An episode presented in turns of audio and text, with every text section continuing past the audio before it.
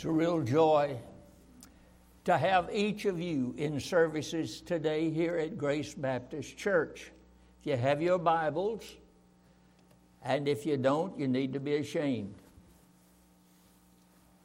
It's going to be all right. We'll get through the service after a while. We always like to start out with an, in, an attention getter. The book of Galatians, chapter number 2, verses 16 through 21. The reason I open my messages with that statement, and there is a reason for it. I did that the first time I ever got up to preach. I told a little handful of people at Front Street Baptist Church in Roxboro, North Carolina, would you open your Bibles? Do you know why I do that? I don't do it to fill up time. I do it because it doesn't make a hill of difference what I think. And it doesn't make a hill of difference what you think. It's what God says in His Word. Now, if you go to church your entire lifetime only to sit and only to listen and don't bring your Bible with you and don't follow along in the scripture, you're getting a diluted message. It is so important that you see that.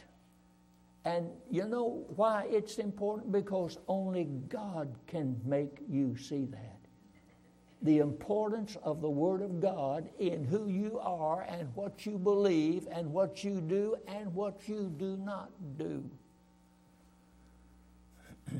We're not here to entertain. We're here to worship the King of Kings and the Lord of Lords. And you don't do that without the Bible. Got to have the Bible. In the book of Galatians, chapter 2, verse 16 through 21, two weeks ago, I spoke to you on the subject of believing faith.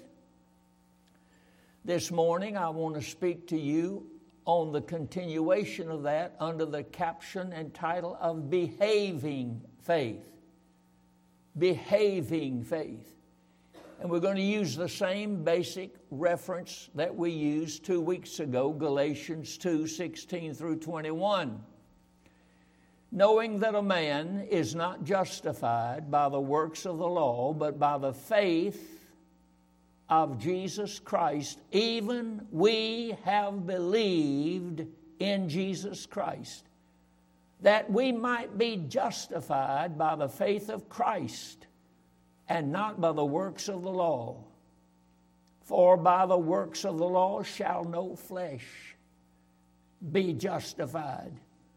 But if while we seek to be justified by Christ, we ourselves also are found sinners, is therefore Christ the minister of sin? God forbid.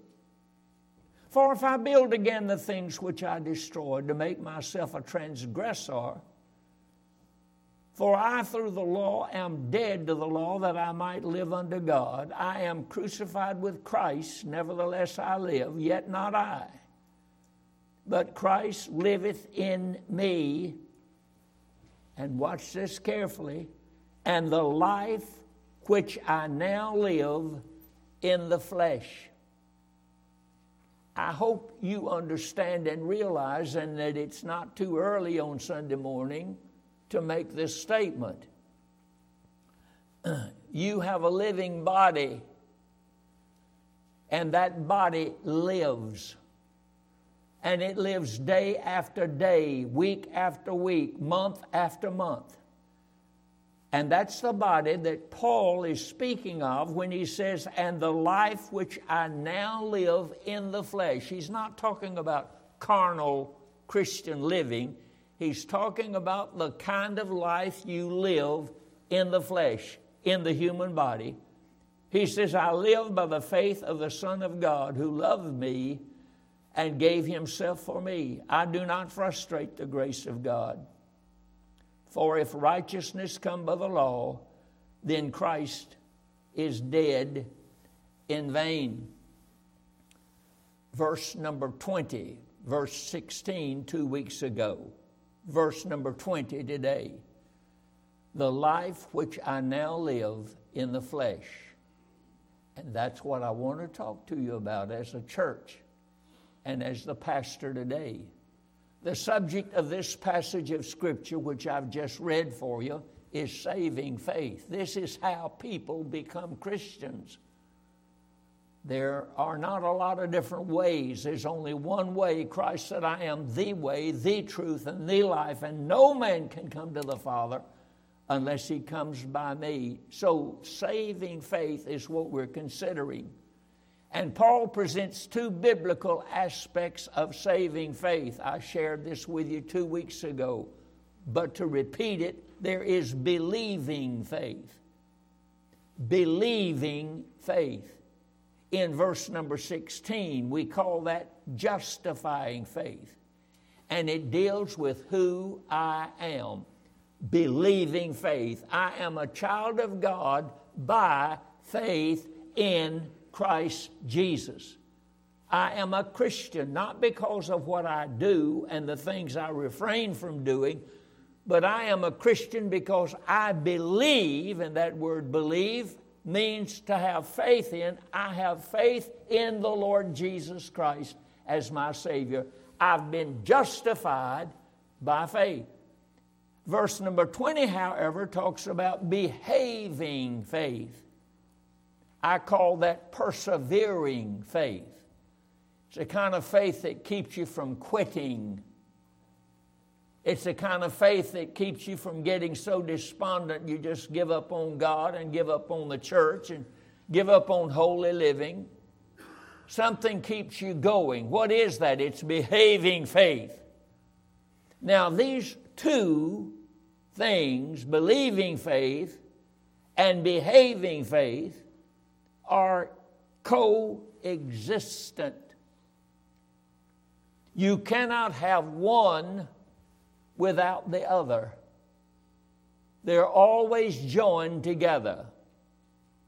You say, Well, I'm a Christian. I know I've trusted Christ as my Savior. How you been behaving lately? Because if you don't behave like a Christian, most likely you never have been saved to start off with. It builds on the premise of I've believed in Christ as my Savior, therefore I am a new creature in Christ Jesus. Old things have passed away, and behold, all things are become new. I've come to believe, dear church, that many churches today hear a message like this You're free. And the Lord's made you free to go out and live your life and enjoy it and do anything you want to do as long as you trust Jesus as your Savior. No, it will alter your lifestyle. You will not be the same person you were before you were saved because something's happened inside. What has happened inside? Christ has come into my heart. And He's come into my life and thank God I'm not what I used to be. We're talking about believing faith, but we're also talking about today behaving faith. On October the 31st, 1517, almost seems like yesterday, doesn't it? A German priest in the Catholic Church marched down the streets of Wittenberg, Germany. His name was Martin Luther. He walked up to the doors of the church and nailed his 95 thesis or his 95 protest objecting to the doctrinal and practical abuses of the Roman Catholic Church. And when he did that, it created a hailstorm. The Roman Catholic Church taught and practiced that the forgiveness of sins could be bought with money by the sale of indulgences. in buying such indulgences, the sinner could go out and commit certain sins which were covered by those indulgences, and God would not charge those sins against him. But you had to go to the priest and buy them to have a good time out in the world. The Roman Catholic Church taught that members could have their dead loved ones prayed out of purgatory if they put enough money in the coffers at the church. The Roman church furthermore taught and practiced the act of penance toward the forgiveness of sins. That if a sinner would perform certain acts of penance, such as being whipped or crawling around on pieces of glass, then his sins would be forgiven. It was clear that Catholicism was established on a works salvation basis. The more Luther studied the Bible, the more problems he had with the teachings of the church. It climaxed one day when Luther read from the Bible the just shall live by faith. And it was while Luther was climbing Pilate's staircase on his knees doing penance that the words of that text exploded in his soul. The just shall live by faith. He got up from his knees, never to crawl again. Luther came to realize two things about living by faith. Number one, it means that judicial life begins in the believer upon the exercise of faith. Judicial life begins the moment when a believer believes and trusts in the exercise of faith to Christ. He said, I'm crucified with Christ. Nevertheless, I live, yet not I, but Christ liveth in me. And it also, number two, means dependence upon God by faith for all the believer has to face in life once he's been justified by faith. In verse number 20, and the life which I now live in the flesh, I live by the faith of the Son of God.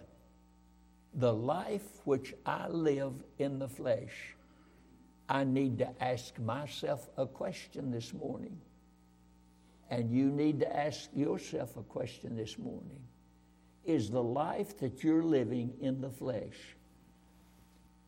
are you living it by the faith of the Son of God who loved me and gave himself for me? Having begun with believing faith, let's continue with behaving faith. The text in verse number 20 is very clear. I'm crucified with Christ. Nevertheless, I live, yet not I, but Christ liveth in me, and the life which I now live in the flesh, I live by the faith of the Son of God who loved me and gave himself for me. Let's notice first of all, the body in which faith resides. The body in which faith resides. He says, The life which I now live in the flesh. Paul lived in a body before faith came. I hope you'll agree to that. Paul was not born as a baby, already a believer in Jesus Christ, but he did live in a body before faith came. He lived in a body after faith came. Just because he was saved on the road to Damascus did not mean he stopped living. It means he really began to live after he trusted Christ. Paul lived in a body before faith came he lived in a, in, in a body after faith came. It was the same body. It was the same body. Wasn't a redo over the old one, it was the same body. Therefore, you look at this as the body before conversion, and that's BC, not before Christ, but before conversion. And then you look at the body after conversion, which is AC, not after Christ, but after conversion. Same body.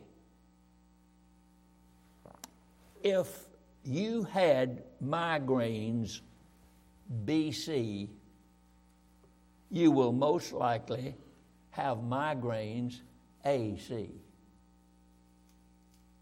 If you had a problem with certain things physically that were beyond your control before your salvation, you will have most likely those same conditions in your body after you come to Jesus Christ.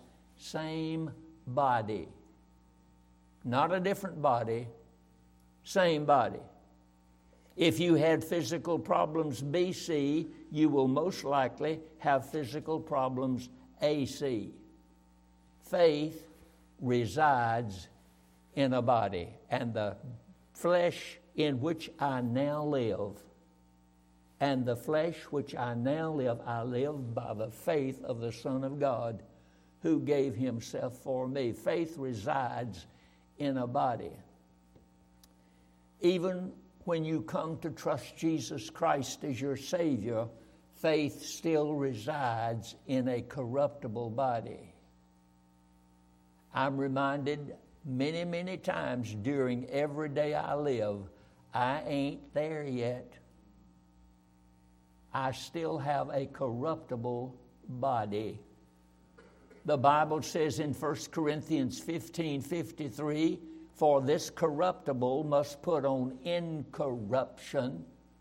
It means until the day you die, you live in a corruptible body. And being saved, my dear friends, has nothing to do with that. You have a body that is corruptible, and I do too. Faith resides in a corruptible body. For this corruptible must put on incorruption, and this mortal must put on immortality. You won't do that until you die. And then that's when a change takes place. Faith not only resides in a corruptible body, I hope you're getting this. Faith resides in a dying body. You say, Well, I've trusted Christ as my Savior. Wonderful. You're still dying. The body in which you live is a dying body. Romans 7 24. Oh, wretched man that I am. Who said that? The Apostle Paul. O wretched man that I am, who shall deliver me from the body of this death? Thirdly, faith resides in a sinful body. BC and AC as well. Faith resides in a sinful body. Romans 7:18 Paul said, "I know that in me that is in my flesh dwelleth no good thing." Now, in my opinion, the apostle Paul was perhaps the greatest Christian I've ever read anything about. But yet he said, as a believer, I know that in my body, and he specifies it, that body, that is my flesh, dwelleth no good thing. Faith resides in a temporary body. We're not going to always have these bodies as we know our human bodies are. It is a temporary body. In 1 Corinthians 15, verse number 22, as in Adam, all die. After 930 years, Adam died. After 969 years, Methuselah died. I do not know how old you are. And that's a question most of my adult life I learned not to ask, especially women. How old are you? but it matters not. One day you're going to die. And faith resides in a weak body. 1 Corinthians 15, verse 43. It is sown in dishonor, but it is raised in glory. It is sown in weakness, it is raised in power. There are many words, there are many adjectives that you could use to describe a corpse at his funeral, but that's the weakest he'll ever be. But one day he's going to be raised in power. The body that faith lives in. This is the body which faith resides, in which faith resides. Let's look, number two, at the behavior of the body in which faith resides. If you are a Christian, you have a body in which faith resides. The behavior now of that body in which faith resides. We're talking about believers, not the Catholic believers. We're going to talk about the Baptist believers today. Is that all right? All believers the behavior of the body in which faith resides. Paul said in Galatians 2:20, "The life I live by the faith of the Son of God." Faith brings about a change of behavior in the body. Let me say it again. Faith brings about a change of behavior in the body. In the book of Hebrews, chapter number 11, we talk an awful lot there and read a lot about the subject of faith. Faith is the substance of things hoped for, the evidence of things not seen. That's one definition. If that's too theological, try this one on. Faith is believing what God says and acting like it. And if you do not act like it, it is because you don't have saving faith. Saving faith is believing what God says and behaving like it and acting like it. And the scripture says in Hebrews 11 through faith we understand that the worlds were framed by the Word of God. So the things which are seen were not made of things which do appear. And then he runs down a list by faith, Abel verse 4. Verse number 5, by faith, Enoch. In verse number 7, by faith, Noah. In verse 8, by faith, Abraham. By faith, Abel did something. He behaved. How did he behave? He offered unto God an acceptable sacrifice.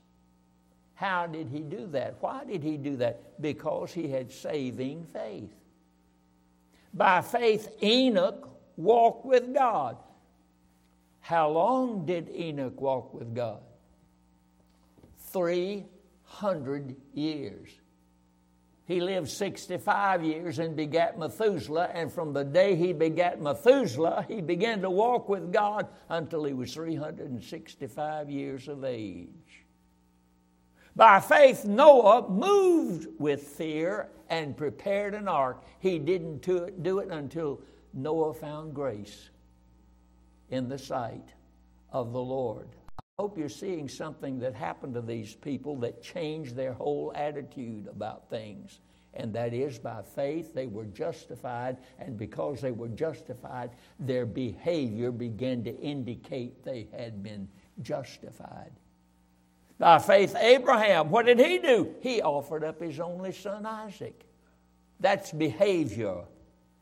By faith, Sarah received strength to birth Isaac, over 90 years of age, but she believed God and acted like it and gave birth to Isaac. By faith, she did that.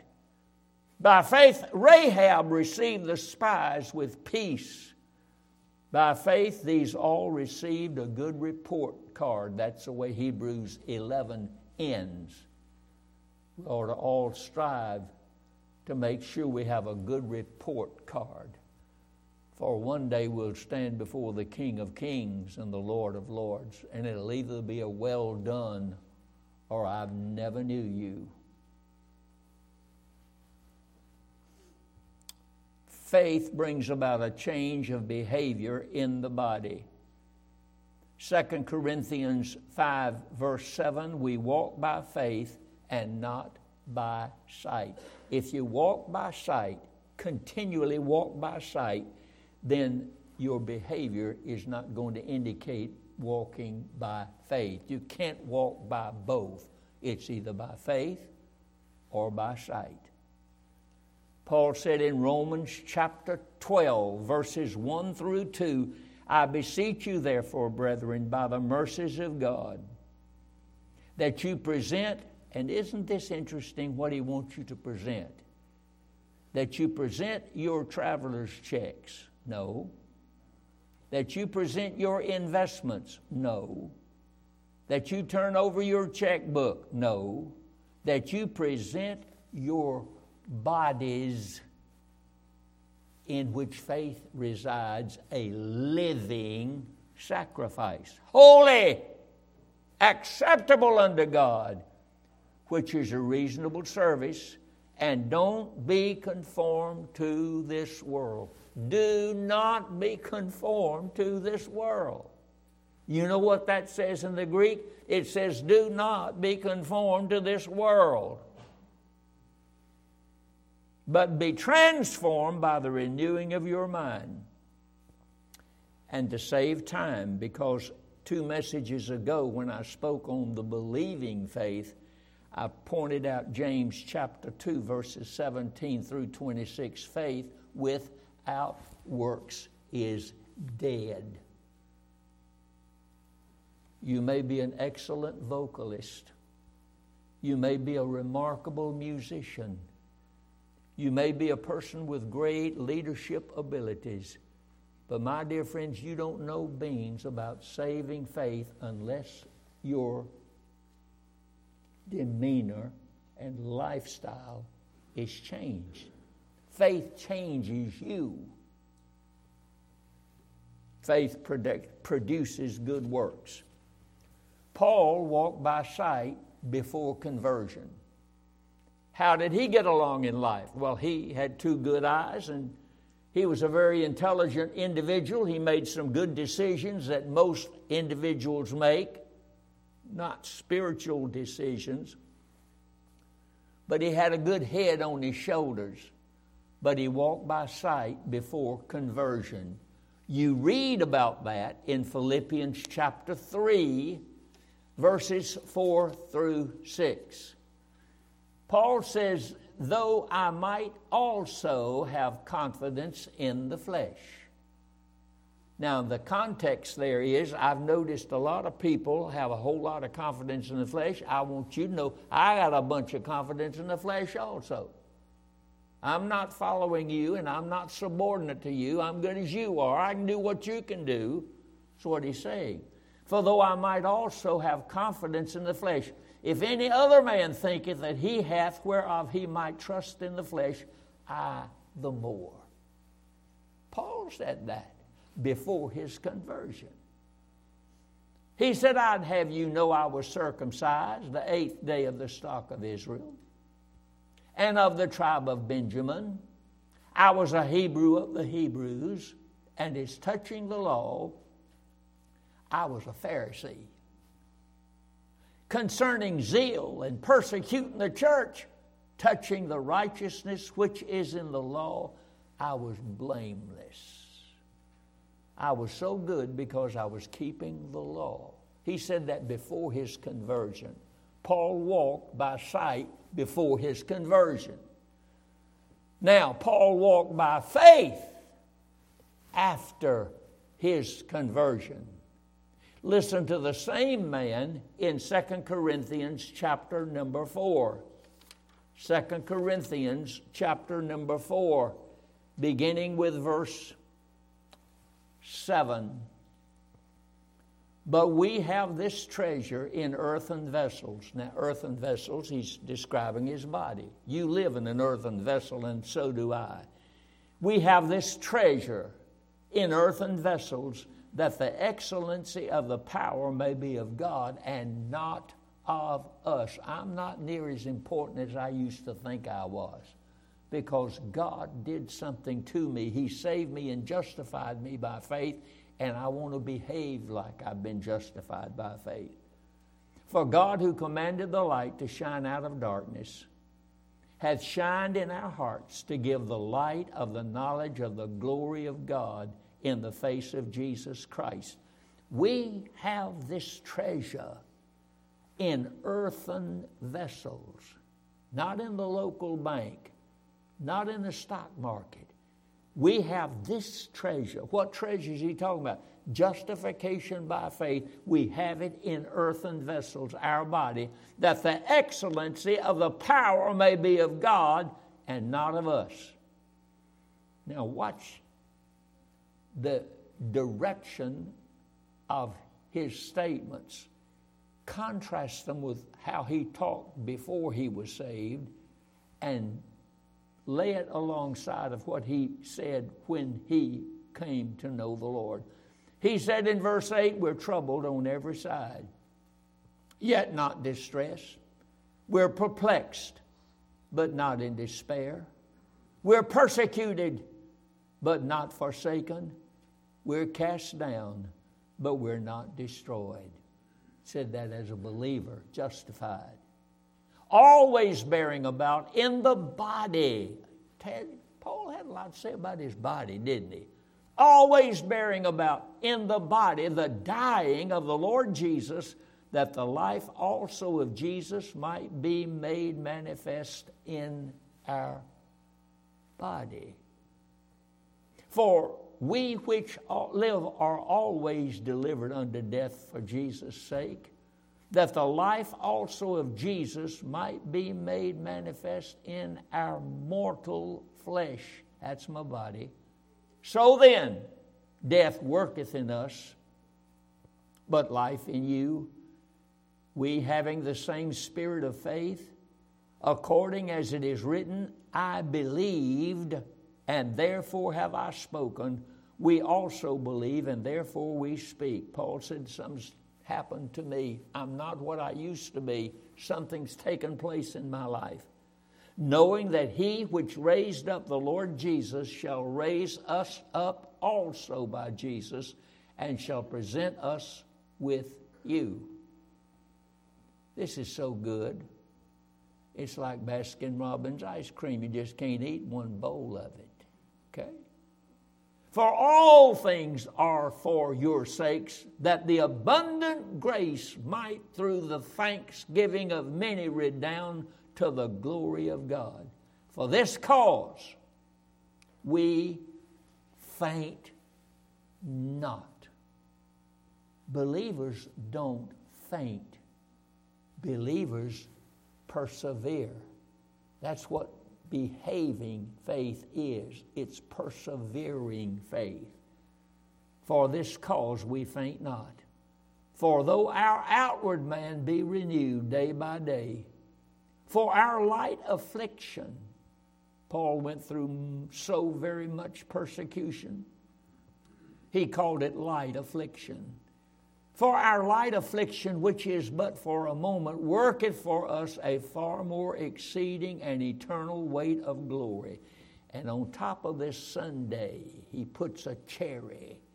And the cherry says this in verse 18 While we look not at the things which are seen, but at the things which are not seen for the things which are seen are temporal, but the things which are not seen are eternal. Do you know why people give up? Because they're looking at what their eyes can see, and they're listening to what their ears can hear, and they're going to the places where their feet take them. So they give up. They give up. They quit. And sometimes it gets so bad sometimes it gets so bad that they go to the extreme of taking their life because they have nothing to live for. While we look not at things which are seen, we're not supposed to look at the things which you see because faith is seeing the unseen. You can't see it with the naked eye, but we know it's real, and that's where faith comes in. While we look not at the things which are seen, but at the things which are not seen, for the things which are seen are temporal, but the things which are not seen are eternal. Paul walked by faith before his conversion? No, he walked by sight. Paul walked by sight after conversion? No, he walked by faith. He looked to Christ alone. Number three, how faith affects the, effect, the behavior of the body. How does faith affect our behavior? If any man be in Christ, he's a new creature. How does faith affect our behavior? Let me mention some areas in which the believer lives by faith, if I might in resisting temptation. And God in heaven only knows the many different kinds of temptation there are today. You say, well, there are a lot of temptations for young people. Let me tell you, there's a lot of temptations for old people as well. And God will enable you through faith in Him to resist those temptations. 1 Corinthians 10 13. There hath no temptation taken you, but such as is common to man. Everybody else has temptations too. Don't think you're the only one the devil's working on. But God is faithful and will not allow you to be tempted above that which you're able but will with the temptation make a way of escape that you may be able to bear it.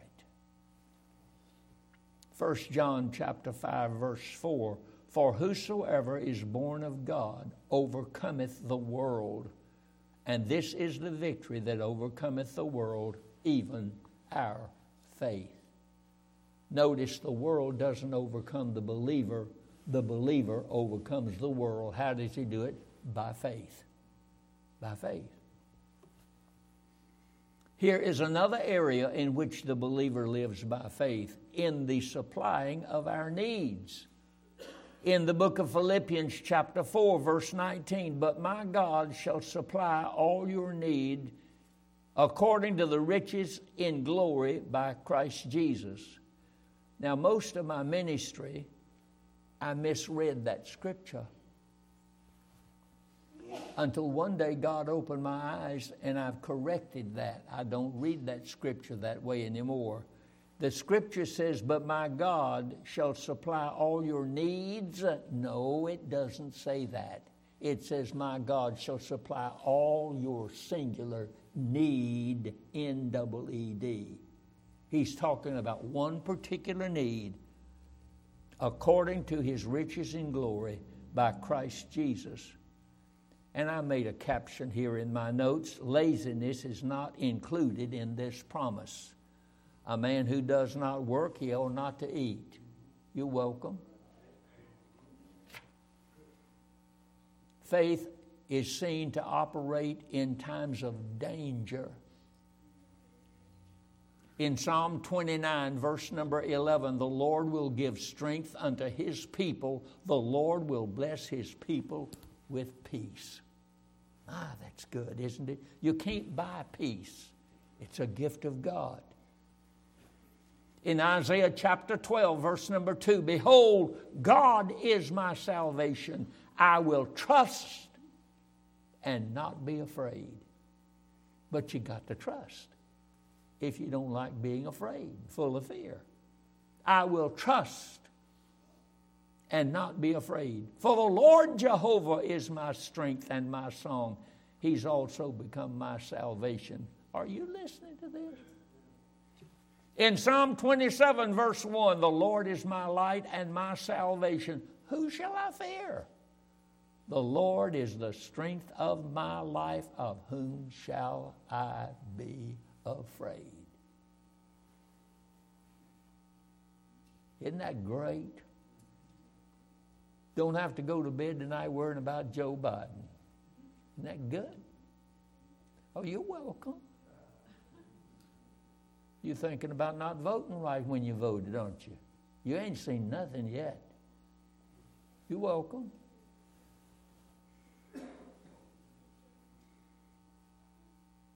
Let me continue.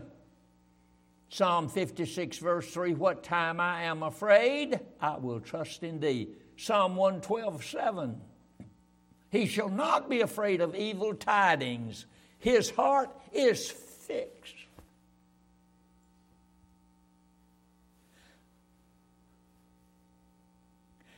His heart is fixed, trusting in the Lord.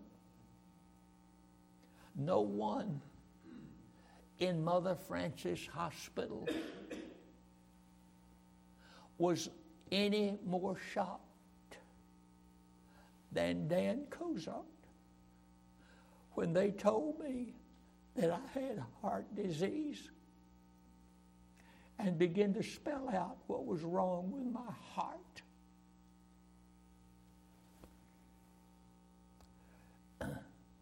Grace is a heart fixer. And I don't care what the problems are, grace is a heart fixer. No wonder he says in Psalm 4, verse 8, I will both lay me down in peace and sleep. oh my goodness. For thou, Lord, only makest me to dwell in safety. Faith works in times of trials and tragedies in life, and God knows if we live long enough, we're going to face some trials and we're going to face some tragedies. In Job chapter 1, verse 21, the Lord giveth and the Lord taketh away. Blessed be the name of the Lord. I've never quite understood that. How in the world could he say that? all of his ten children killed the same day in the same way and had ten funerals for them and said, The Lord giveth and the Lord taketh away. I'm not there yet.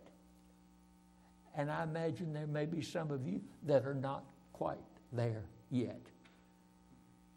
That your problems handle you instead of you handling your problems by faith in the Lord. I'm talking real to you today, my dear friends, from my heart to your heart. For thou, Lord, only makest me dwell in safety. In Nahum 1, verse number 7, the Lord is good, a stronghold in the day of trouble, and he knoweth them that trust in him. Don't you love the last part of that? He knows those who trust in Him. Let me tell you something God knows how to pick out counterfeits. I mean, we might have everybody else fooled, but we can't fool the Lord. Can't do it. In Hebrews chapter 13, verse number 5, be content with such things as you have now, I do have problems with that. You don't, but I really do. Be content with such things as you have, for he hath said, I'll never leave you and I'll never forsake you. That's faith. Isaiah 43, verse 2 When you pass through the waters, I'll be with thee. And when you pass through the rivers, they shall not overflow thee. And when you walk through the fire, Thou shalt not be burned, neither shall the flame kindle upon thee. Faith is operative in times of impossible circumstances when it seems there's no way out. Brother Cozart, nobody understands how I feel. Nobody knows what I'm going through. Nobody hurts the way I hurt. Nobody knows my pain. In times of impossible circumstances when it seems there's no way out, Job said in chapter 13, verse 15, though he slay me, I still trust him. My, my, that's faith. Faith's behavior. In Acts 27, verse 20 and 25, Paul was on a ship and it looked like that the storm was going to tear the ship apart. And Paul went down in the bottom of the ship and began to pray to the Lord.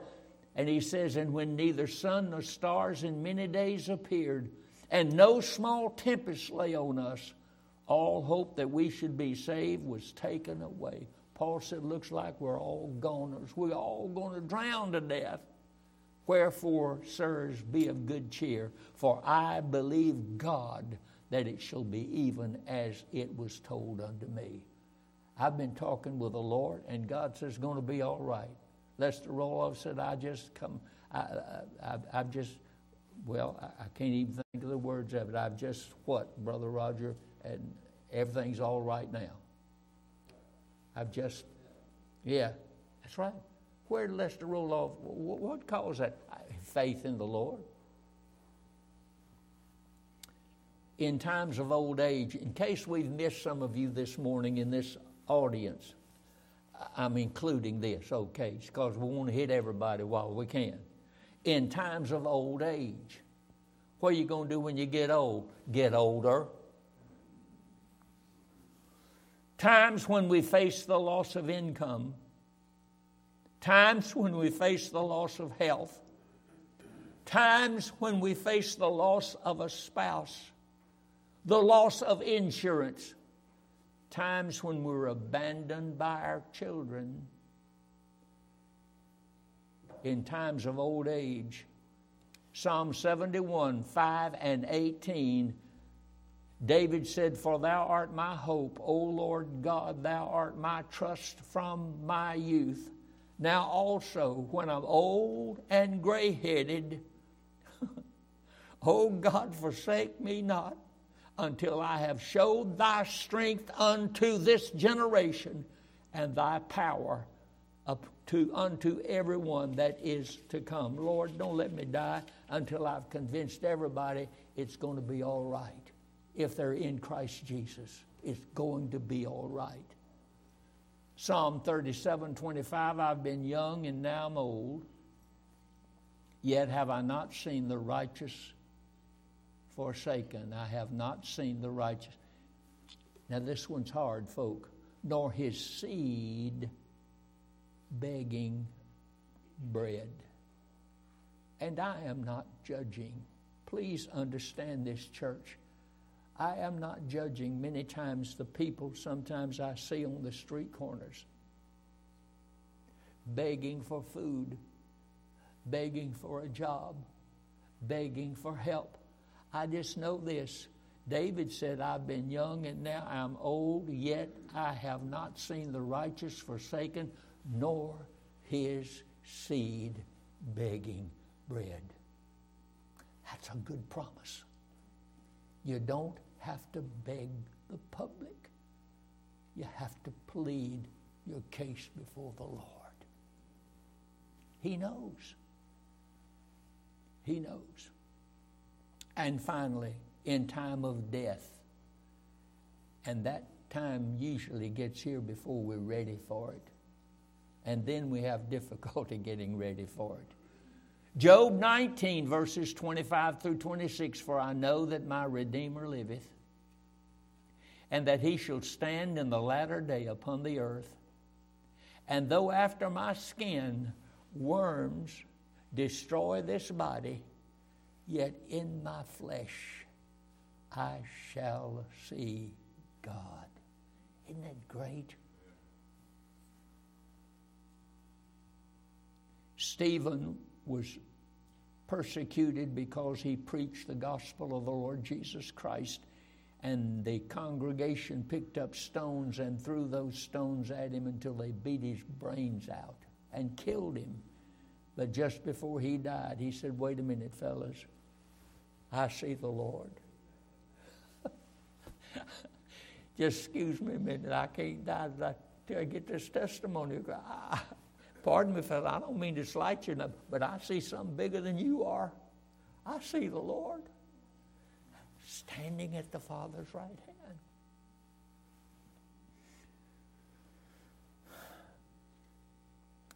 I want you to do something for me right now, if you would, please. I want you to stand to your feet. We're going to conclude the service.